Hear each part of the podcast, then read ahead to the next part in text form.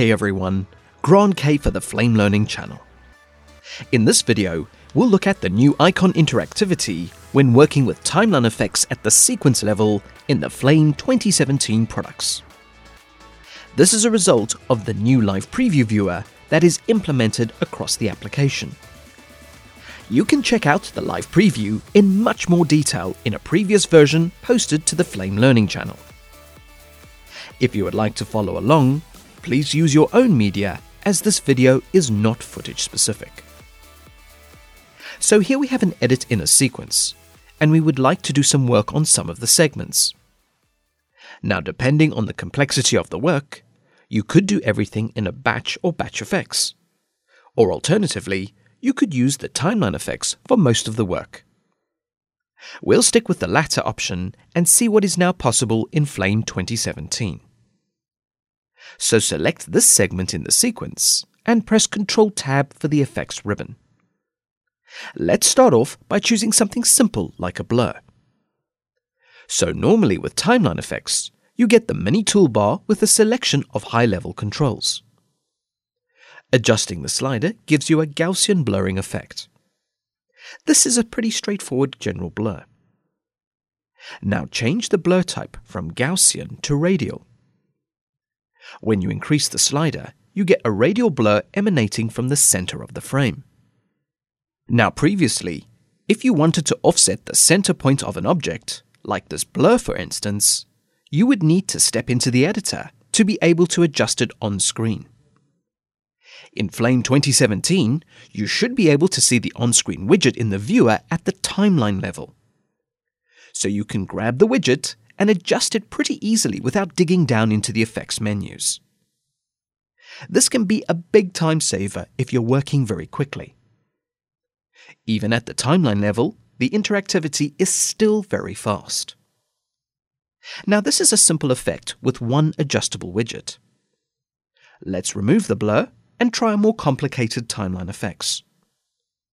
Call up the effects ribbon again and choose 2D transform. As before, you can grab the widget and move the image around the viewer. There is also a rotate handle so you can rotate the image on the z-axis fairly quick. For the other rotate axis and scaling, there are no widgets, so you would use the mini toolbar.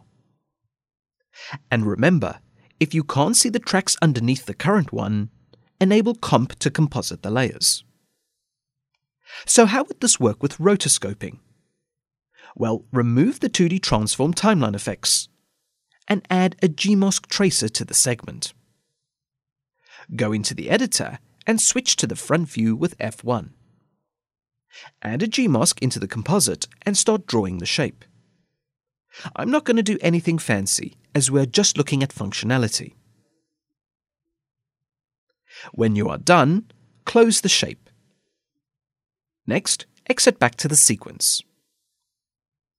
Now let's say you've done the roto, but you've noticed it needs adjusting. The good thing is that at any point with the timeline effect selected, its wireframe icons will be visible on screen, and you can adjust the vertices, objects, or widgets. If you don't want to see the icons, you click the Player Options pull-down menu and choose to hide the icons. To turn the icons back on again, you choose the same option to show the icons.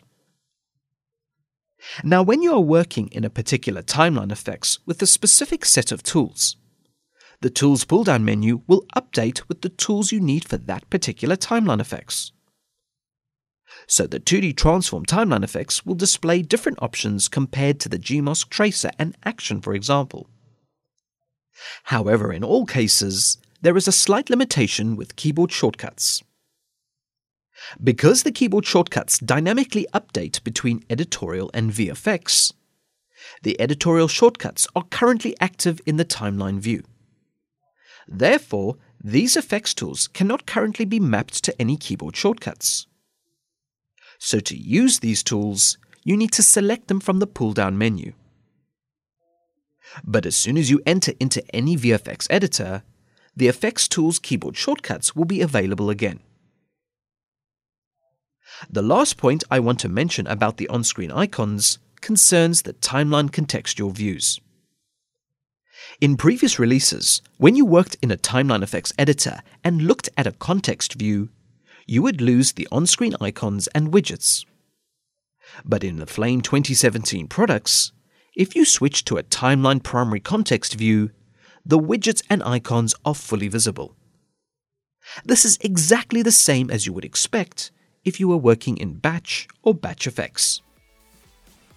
So regardless whether you're working in the timeline or with node compositing, you get the same gestural interactive experience in all the players. Be sure to check out the other videos covering the features, workflows, and updates to the Flame 2017 products. Comments, feedback, and suggestions are always welcome and appreciated. Thank you for watching, and please subscribe to the Flame Learning channel for future videos.